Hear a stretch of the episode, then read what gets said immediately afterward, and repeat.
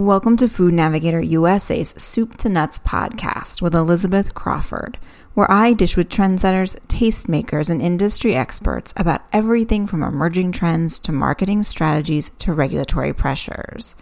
While the rapid growth of the plant based market in the US initially may have been fueled by demand for alternatives to animal protein and dairy, the trend is quickly evolving as consumers' tastes become more sophisticated and they begin to embrace plants for what they are and not just what they can mimic and replace. According to the market research group Report Buyer, the U.S. plant based meat market is growing at an impressive 24% compound annual growth rate and is expected to reach 3 billion by 2024. At the same time, Nielsen data compiled last summer for the Plant Based Foods Association estimated that the non dairy milk alternatives to be at about 1.6 billion and plant-based cheese to be worth 124 million. But this is a small fraction of the overall plant-based market, which Global Market Insights estimates will hit 13 trillion. That's with a T as in trillion by 2025 globally. No doubt much of this growth will continue to come from meat and dairy analogs, but a significant bump also will come from increased consumer awareness and demand for a wide range of fruits, vegetables, grains, and legumes, which they might not have known about previously or had access to. Trend spotters with the global fragrance, flavor, and food ingredient company Symrise reinforced this notion with their recently released 2019 Plus Top Trends in North America report, which calls out plant based paradise as a top trend to watch in the coming years. In this episode of Food Navigator USA's Soup to Nuts podcast, Symrise Marketing and Consumer Insights Manager Dylan Thompson explains how a surge in the creative use of plants and plant byproducts will reshape plant based eating in the coming years. He's also quick to point out that while Americans will eat more plants, they will not all become vegans and vegetarians. With that in mind, he also shares a few trends for meat eaters.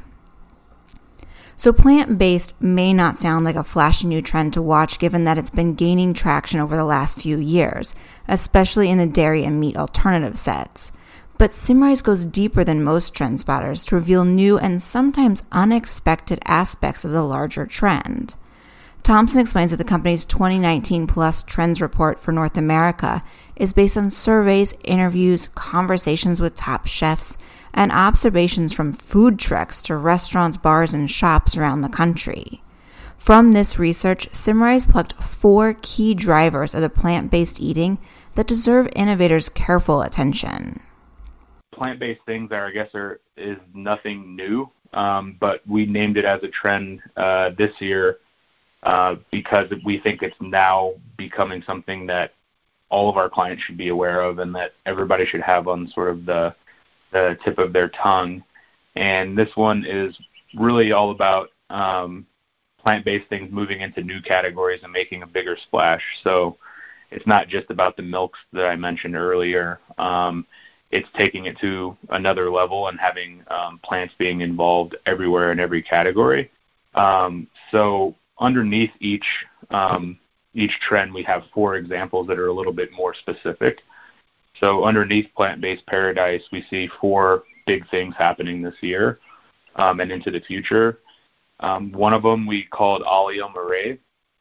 So alliums meaning everything in the onion family. Um, what was really cool that we found in our research is that alliums are going beyond just their normal sort of work that they do. They're not just a starter ingredient that chefs are using to start a, a dish as you use with, you know, almost every dish has some sort of allium, onion, garlic, or something in it.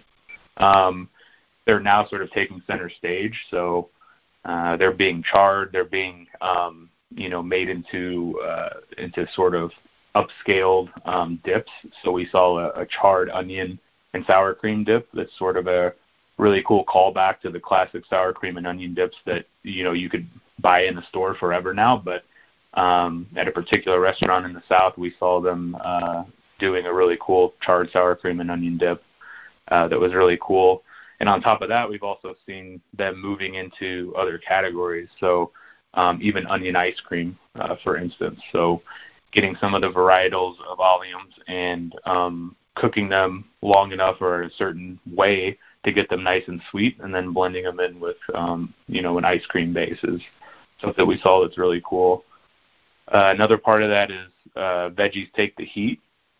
Um, we've definitely seen veggies being uh, treated like meat. Last year, that was one of our trends, was uh, vegetables being treated like meat.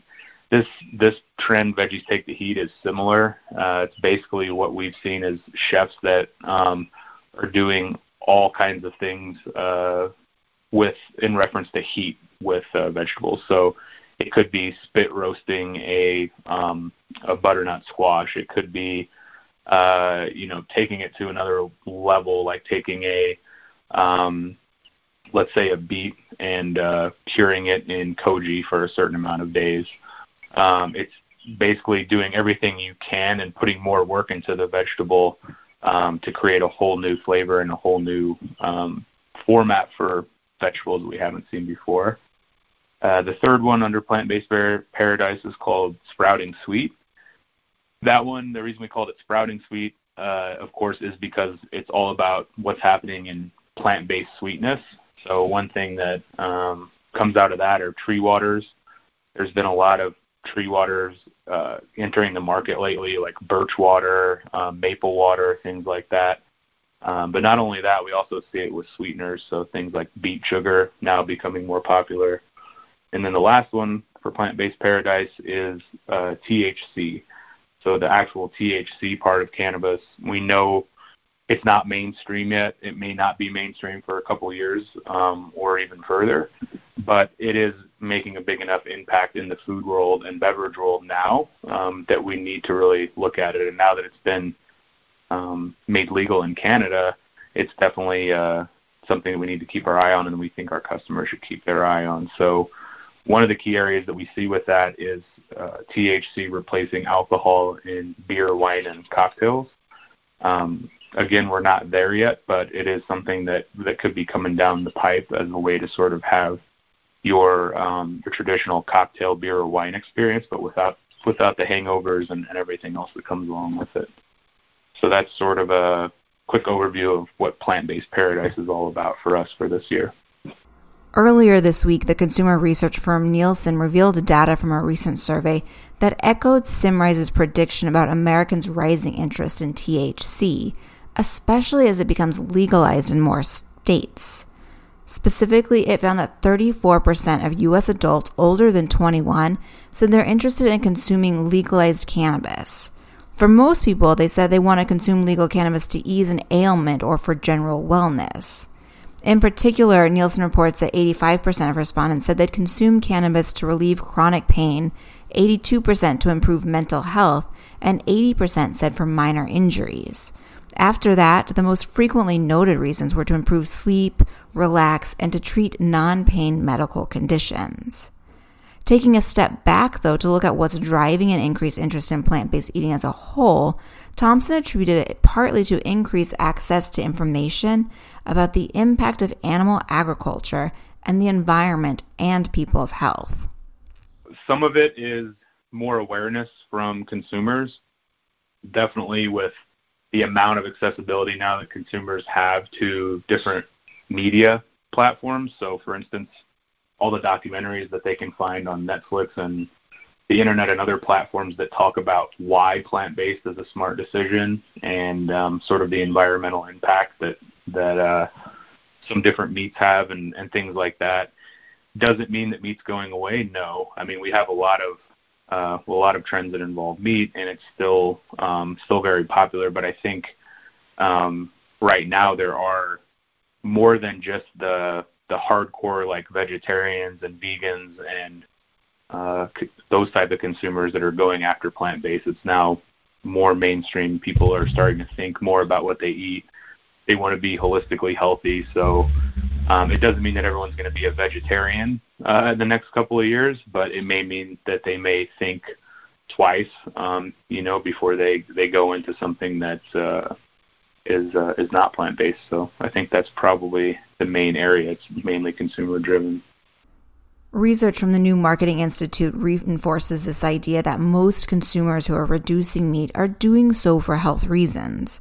According to the consulting group's 2019 LOHAS sustainability report, Sustainable Foods, about a third of consumers across all age groups are reducing their meat consumption for the same reasons one, to improve their overall health, two, to reduce their risk of heart disease, and three, to lose weight.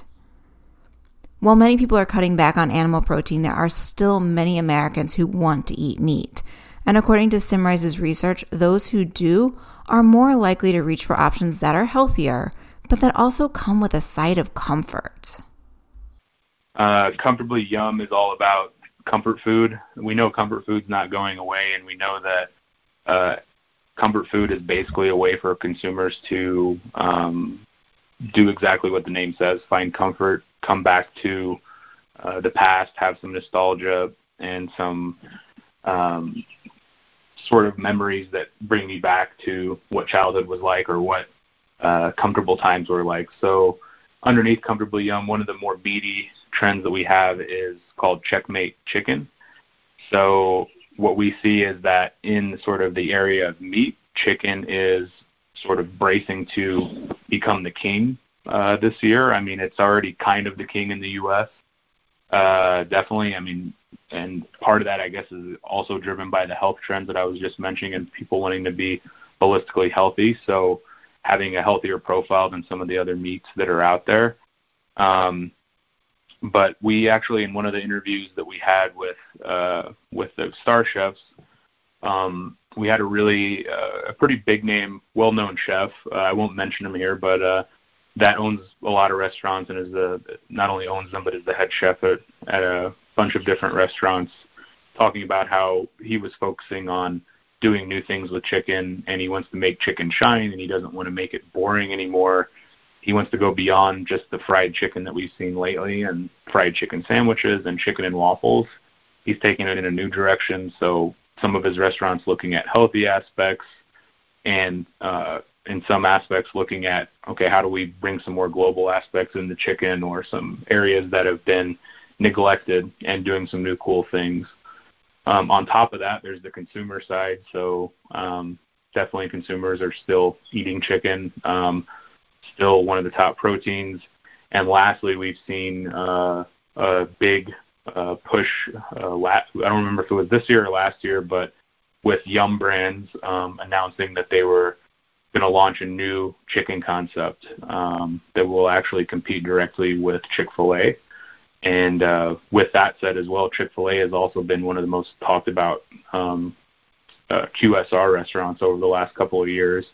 They continue to grow at a really fast pace and uh, becoming more and more popular. And something that we've witnessed in person in our area, being in New Jersey, is um, the amount of Chick Fil A's that are going up when you know we people uh, it's almost unheard of around here. There's a few of them, but they're just popping up everywhere it seems. And with that announcement from Yum Brands, that sort of helped us uh, seal the deal together with what we've seen from talking to the chefs and on, on menus as well. So we just think that there's going to be more to come with chicken and more interesting stuff coming out, um, you know, every day. Just as there's still room for meat in the American diet, Thompson says there is room for dairy despite the rising popularity of non dairy options? Um, one of the things, one of our trends is called Future Looks Super, and it's all about what different superfoods are growing and trending. Um, so one of those that we've seen is fermented um, alternative dairy. So there's a whole area of fermented dairy, um, like cottage cheese, for instance, that's been around for a long time, but now some of the alternative dairies um, are doing the same thing and fermenting and creating different um, flavors and foods from that. While we're only able to explore a small sampling of the trends in Symrise's report today, we are going to take another look at it next week when Thompson shares a few details about other longer range trends that the company is watching. Until then, this is Elizabeth Crawford wishing you a productive and profitable week.